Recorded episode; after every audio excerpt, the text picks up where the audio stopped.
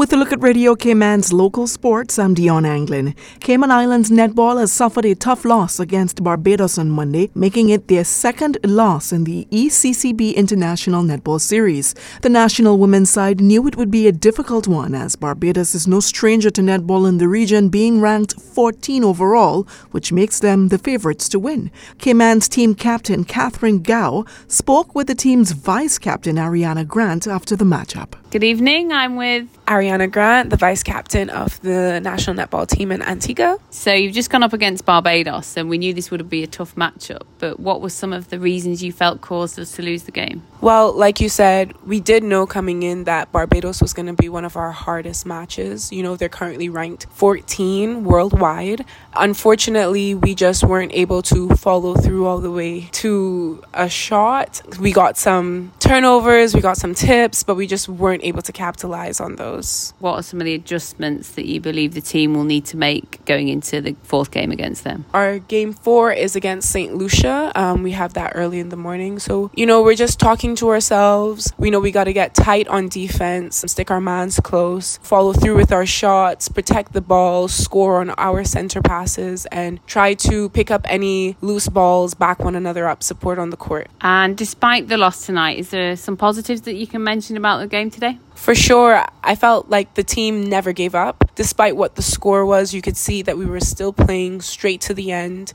There was definitely hustle by every team member, and we, we kept on rallying behind each other, supporting one another, regardless of what else was going on. Thank you. Thank you. Games were postponed today due to Tropical Storm Philippe passing through Antigua late last night, leaving lots of flooding. The team's head coach, Lynette Monteith, said they are all well and have not been affected. However, there has been no word on the new schedule as of yet. Due to delays and interruptions in the schedule, Cayman is still due to play St. Lucia, Dominica, St. Kitts and Nevis, Grenada, and Antigua and Barbuda.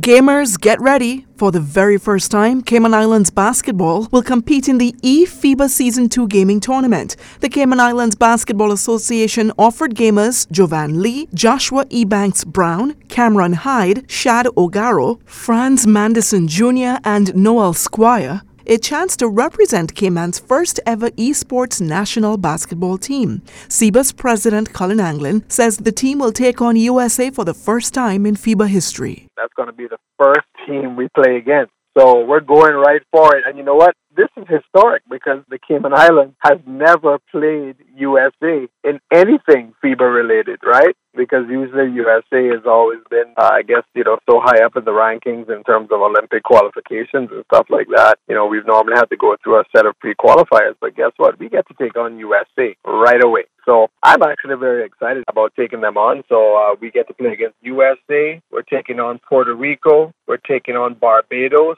We're taking on Guatemala, and we're taking on the Dominican Republic. And we're looking forward to every last minute of it. Anglin says this all came about when he attended one of the meetings for National Federation presidents, in which they spoke about the emergence of e basketball and how it is being used to tap into the Generation Y and the Generation Z. They talked about gaming itself being a multi billion dollar industry and growing. And it's also a way that a lot of people are getting exposed to the sport for the first time. So there's actually a pretty high correlation between people who have actually played a sport online and then when they have the opportunity to actually choose to participate or to learn a sport, most want to actually learn the sport that they've played online. So it's kind of a gateway in a number of senses to expand the FIBA family. And so we want to just provide this opportunity for every single person. So there are some people who may not be picking up the ball physically, but they may love gaming. It's still a, a way for us to expand the basketball family and to give opportunities for those players who are also really into gaming to be able to do so and to take part for the country. The esports tournament is an online version of the actual game of basketball itself.